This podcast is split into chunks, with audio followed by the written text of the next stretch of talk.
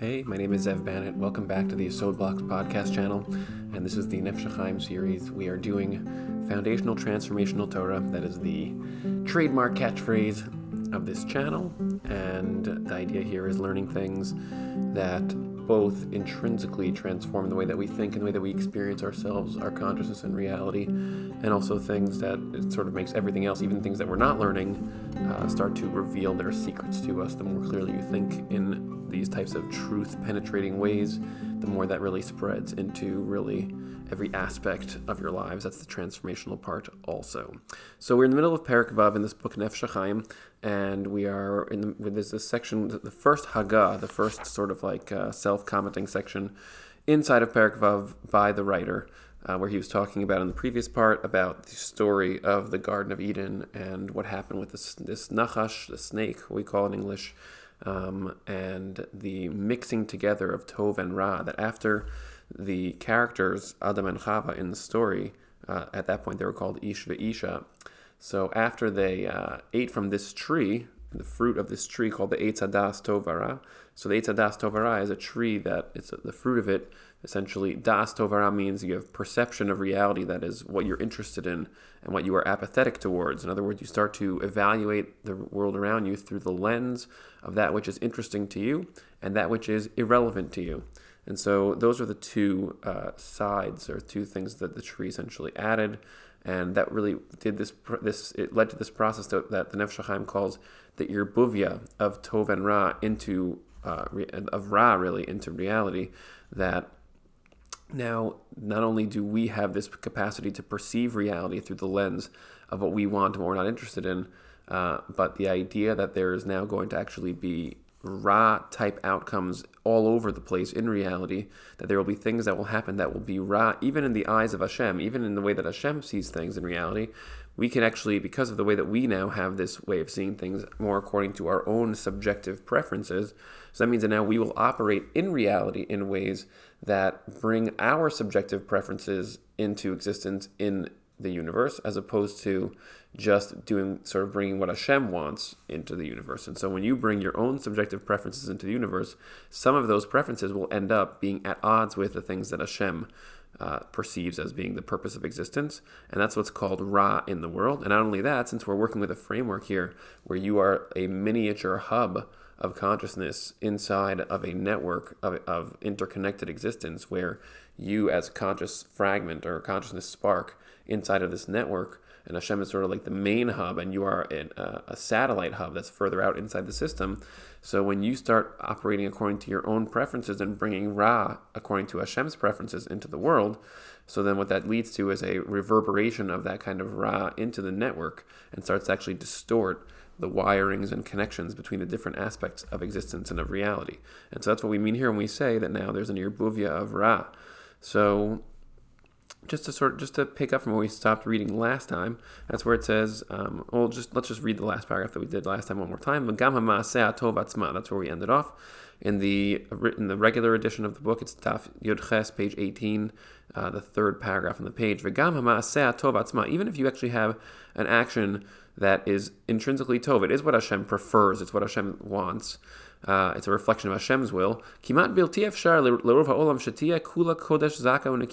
almost impossible for a person to actually do that, for anyone to do that in a way that is really uh, fully dedicated and purely dedicated towards Hashem and clean from any ulterior motives or personal subjective preferences. Without any kind of subjective, pre- like that's what I just said, subjective preferences. Also, you have the, the, the converse of that is that if you have an action that is lo tova, that is um, that is violating Hashem's will, there's also going to be like a mixing together within that of certain things that are what Hashem wants. In other words, it's very hard to really be purely one way or the other here, to be purely uh, doing things that are your preferences that are totally Ra, or doing things that are Hashem's preferences that are totally Tov, because now there's so much distortion and so much mixing together of these things. And even if you have a person who's called a tzaddik gamur, tzaddik means a person who is fully in alignment with reality. Uh, from the word sodek, which means to be right, uh, very often translated as righteous. Um, but righteous here literally means to be right. Like you are actually right about your way of interacting and aligning yourself with what is. So you are in harmony with truth. So if you are a tzaddik gamur, a total tzaddik, someone who is fully like this, which is obviously uh, sort of like a model that is very, it's really not possible to ever really achieve a full tzaddik gamur, but we have to discuss what exactly that means. Um, so he says, it's really what he's about to write. He never really did anything at tzaddik gamur, never really did, never really did an action that was really lo tova. He never really engaged in conversations that were completely empty. There was no there was no distorted expression of ra through this person.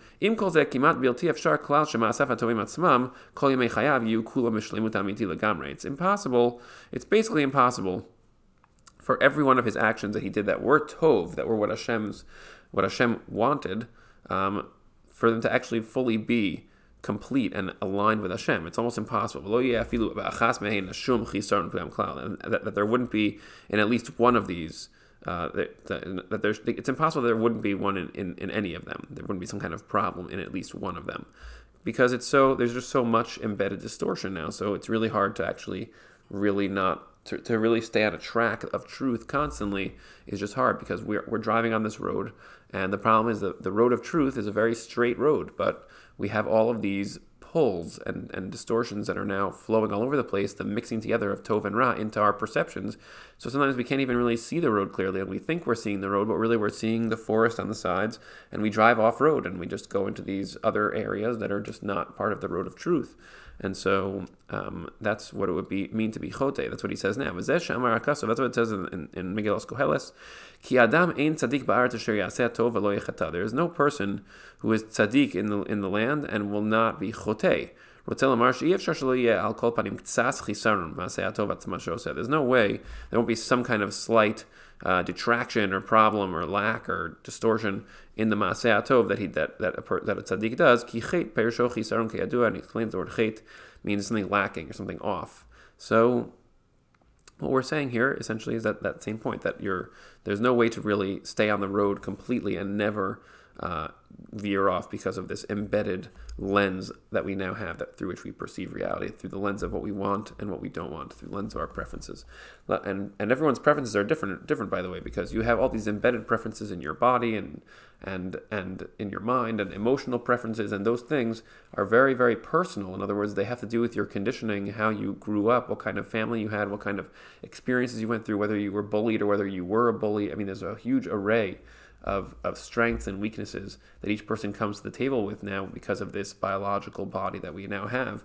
And so that all those all those different types of tovs and ras that are personal and subjective for you, that's going to be different for the next person. So each person will have a different set of, of priorities and a different emphasis on different aspects of life based on you know the different upbringings that you had and experiences that you had. So one person might be very much about oh we have to always be individualistic and fight for the individual, and some people will say the community is so important, and some people will say that health is so important, and some people will say that uh, learning is so important, and these are very often a conglomeration uh, or sort of like an accumulation of different uh, preferences just from your own life experience. If you grow up in a household where health was very unimportant and you had a body problem because of that, you might find yourself pushing very hard on the on the side of health as you get older, and that's really because it's a function of your past. But the irony is that on the level of truth, so health is something which is objectively, truthfully wanted by Hashem, as is learning, as is body strength, as is community as is individuality. Each of these has its place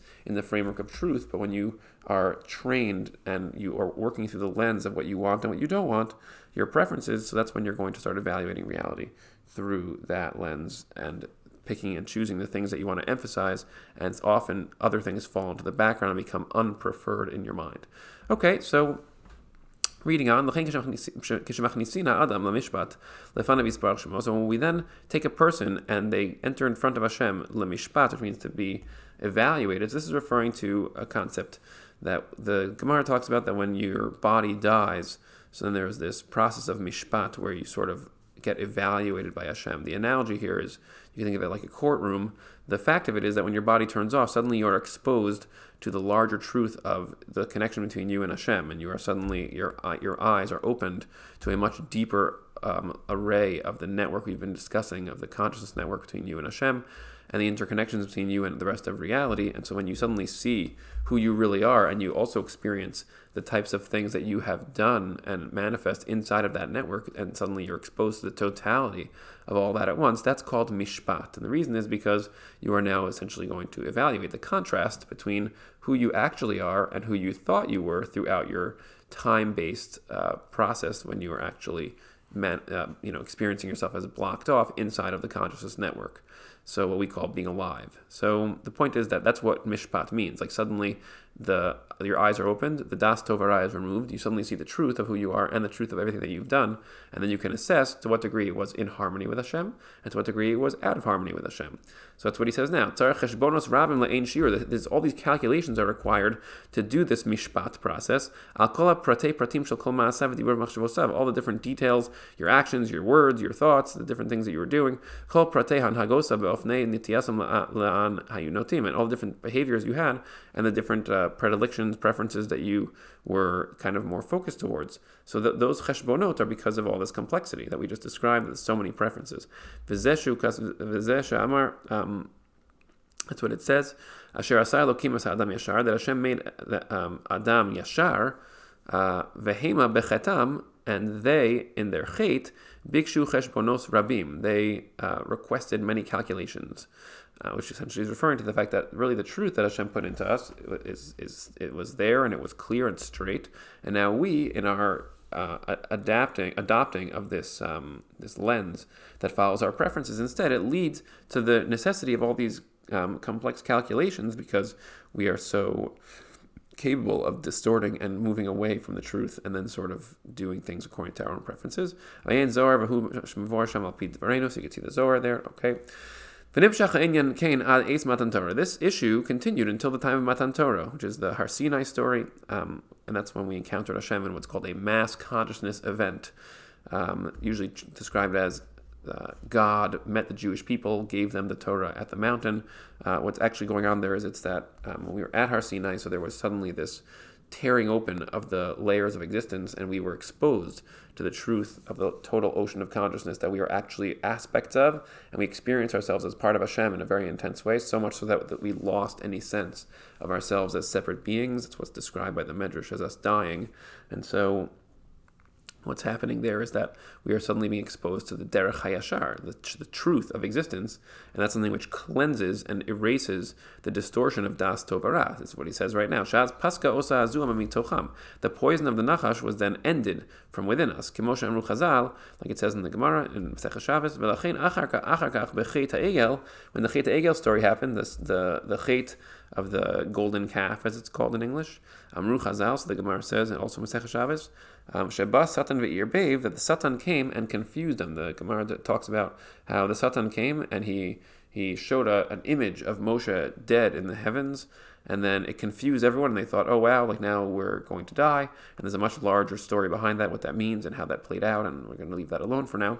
But basically, the point that he's making here is that when it says the Satan came and did that, that the Satan uh, came from the outside. Satan here means the uh, sort of like the uh, he's like the character who's designed to sort of distort or give the possibility for mistakes. He he offers you the option to choose something which is going to cause problems and distort the consciousness network. So here the Satan came. Now for us today and for everybody before the story of Matan Torah, the Satan character that which is the same as the Nachash so was was within us because after the story of the Nachash in the in the Garden of Eden story took place, so the Nachash became part of our way of being, which is why we have Das Tovara. That's what it said earlier, and when it said the Nachash put this infection inside of Chava.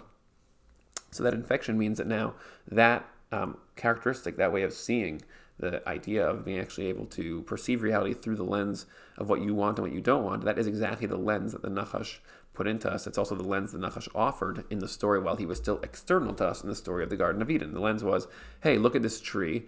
Uh, and he essentially, if you read the text there carefully, so he conveyed the perspective that we have today whenever we experience something that we want, whether it's something which violates Hashem's will or is in harmony with Hashem's will, it always mirrors the process of the Nachash's description of existence that twists Chava's mind. So what we're saying here also is that the Satan character did that again in the story of Matan Torah. And he came because he was removed from our consciousness and from our from our way of thinking. And now he, he came back. He came from the outside. Just like the story of the of the Chet Adam Arishon, as it was explained earlier. He was he was removed from within them in the story of Matan Torah. But through the Chet Egel, so that infection returned. And got mixed in again. Uh, yeah, there's a, a typo here, but basically. Um, this is what it means in the pasuk in Hosea that that we basically went through that process a second time. This is exactly what Hashem says in the story of the Garden of Eden before they actually ended up eating from the tree. So Hashem says, most tamus. The day that you eat from that tree, you will you will be most tamus, which usually is translated as you will die, uh, means to to stagnate in a very intense way, and it's a stagnation that leads to the separation of the intangible and the tangible. That's what stagnation always does. Whenever you stagnate, either because your body dies or if your body declines somewhat, it, the decline of the body inevitably leads to this sense of conflict between you, the self, the consciousness, and the body in its in its very physical and very uh, mortal and uh, finite uh, materials. That's why, as people's bodies decline, they tend to often become more aware of their own existence and mortality and their own sense of self because the body is now not as strong and it's harder to confuse you and pull you into thinking that you are the body because it's much less pleasant to think of yourself as a weak, aging, dying body than it is to think of yourself as a strong, beautiful, strong body, uh, strong, beautiful, and, and growing body. So what Hashem says there is that the day that you eat from that tree, that's when you will most tamus. Lo inyan klal of onish. Doesn't mean that there was like a curse here. Uh, it's not that Hashem was cursing them. Kimi pi is quoting a pasuk from Eicha that Hashem does not curse uh, and and actually create punishments like that. Ele perusho what he means is that the day that you eat from that tree, tis hara. On that day, there will be a mixing together of this infection of ra. Lo yetikun acher laf rida There will be no other way to fix the situation.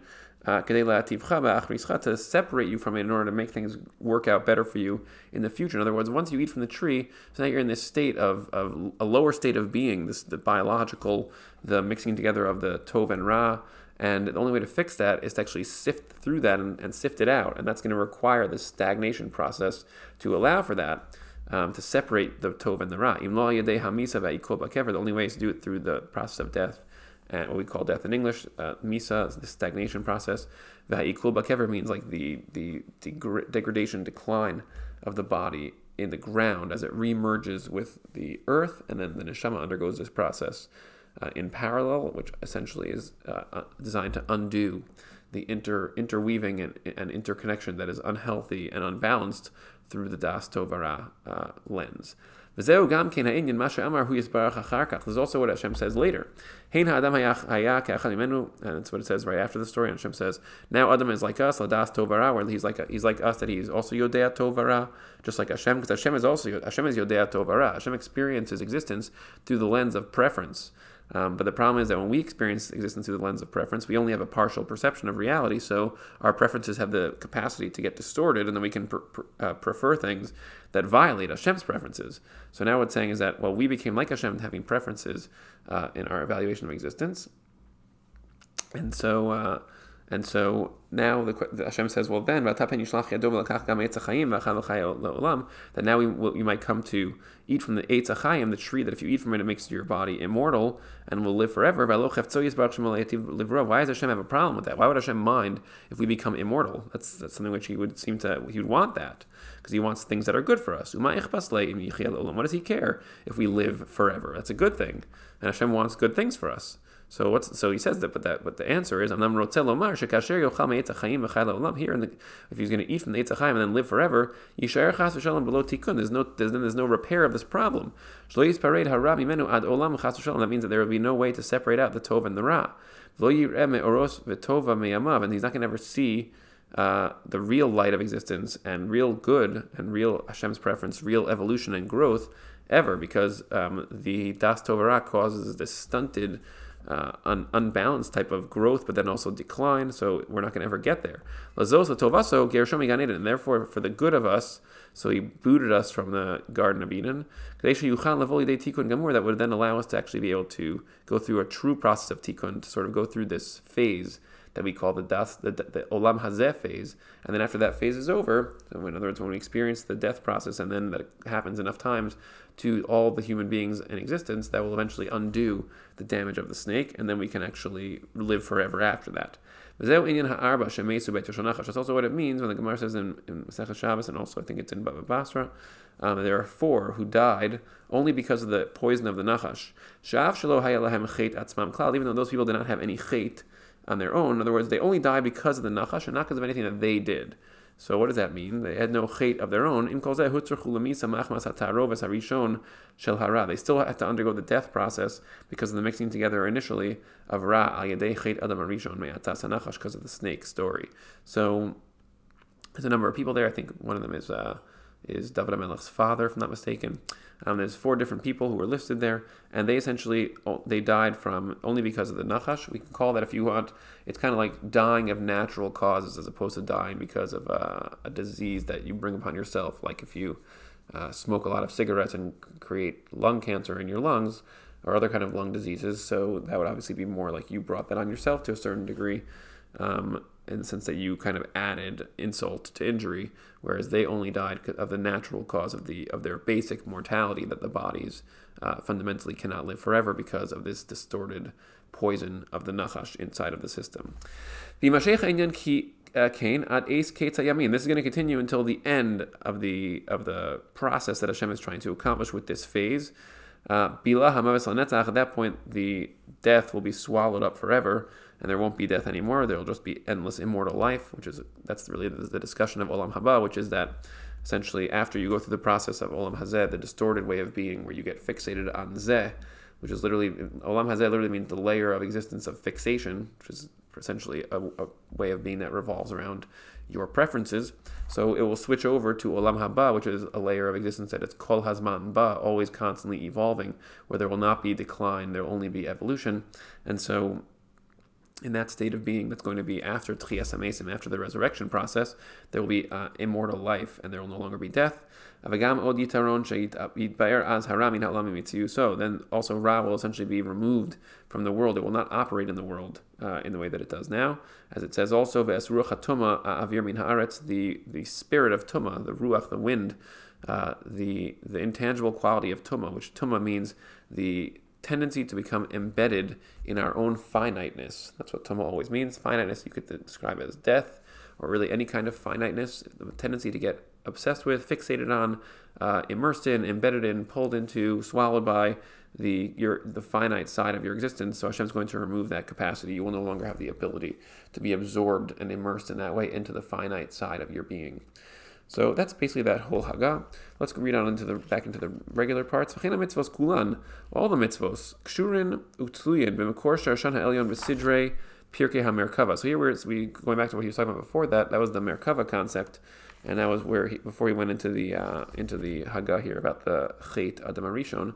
There was the concept of the merkava and the shiur koma, the structure that we have um, as as as sort of like consciousness carriers and our bodies are carrying this consciousness spark inside of the system itself.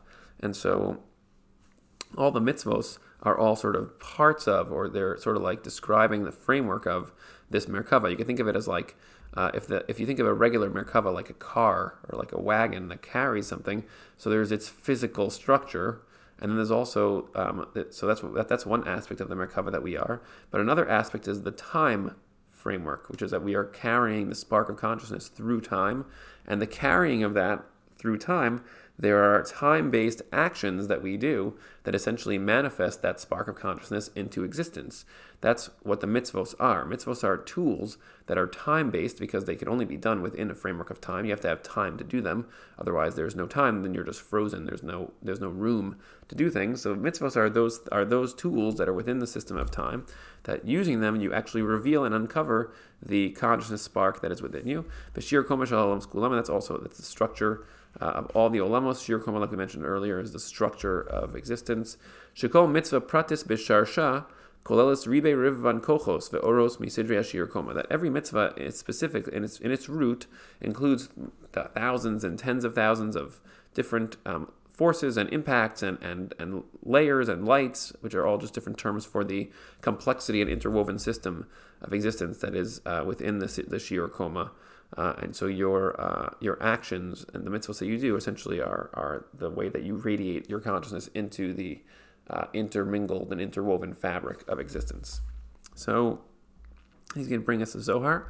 Kosh Amar Zohar in Parshas Yisro. We'll just read the Hebrew. Kol mitzvos haTorah misachadim b'melech hakadosh ha'elyon. All the mitzvos of the Torah are unified in the melech hakadosh ha'elyon. So melech melech usually translated as king. So a king is fundamentally the the uh, person or self, the person who is sort of like able to see the totality of the kingdom. The kingdom is made up of many different people and resources and parts, and the king is the one who is sit, who sits above all of that in a certain way and sees the total picture of everything, and all things sort of go through the king, and the king is sort of like the unifier who is able to have a vision of the the macro uh, direction of the group. So if each of us is kind of like a self who is um, is part of the group, so then the king is the one who's sort of above all that and takes all of the things that we have to give and unifies and directs them towards the higher purpose, the macro purpose of the overarching group. That is the purpose of a king. That is what a, that is the word melech means.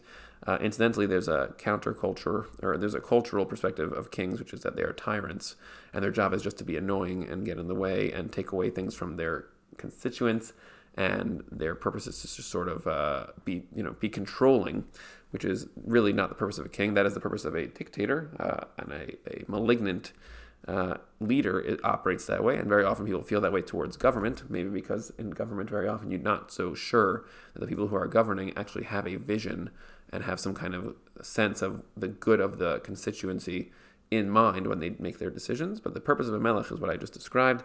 And a melech HaKadosh Elyon refers to Hashem as the melech who is kadosh, that is dedicated to the purpose of existence in a way that is unwavering.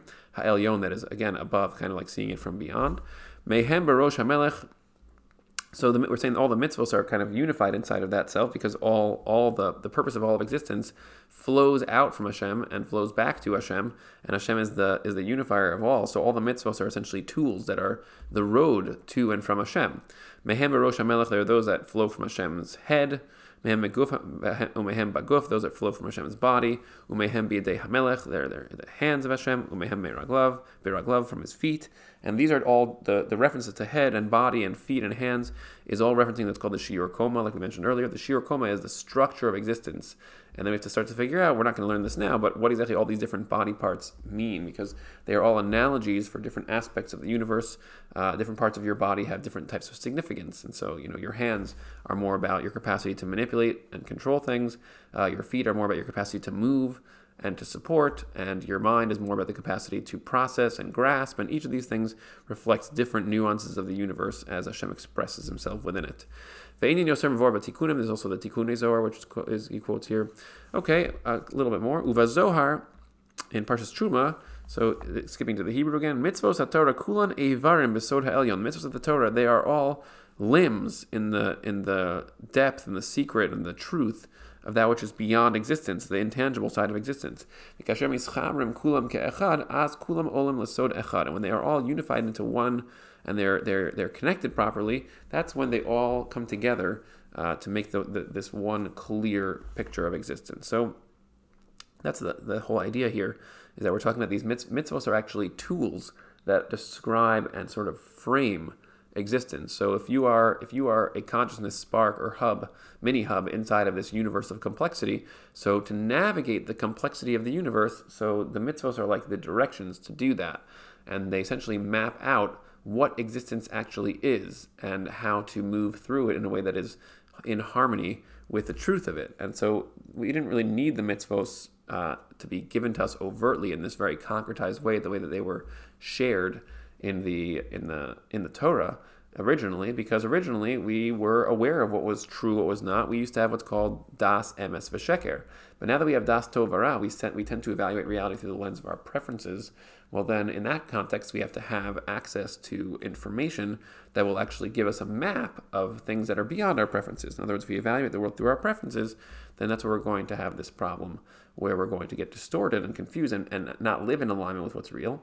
But if we we're given the map of the mitzvos, which essentially are a map of, of how existence is structured, and you learn that map and you start to live by that and follow it, then you can navigate existence in a way that is going to bring you closer and closer and closer uh, to truth and to yourself and to Hashem as that is it's sort of a map of who you are and how you work. So that's why the mitzvahs are sort of like the limbs of the of the uh, shiur koma, which is really just the structure of this whole network of interconnection and existence. So we'll pick up with that with the next episode. Hope you enjoyed that. That was relatively clear, and we are still pushing through Parak so hopefully we'll finish that in the next couple of episodes. Uh, the next parts are somewhat dense, but also somewhat faster. So we'll see how, how we pull that off.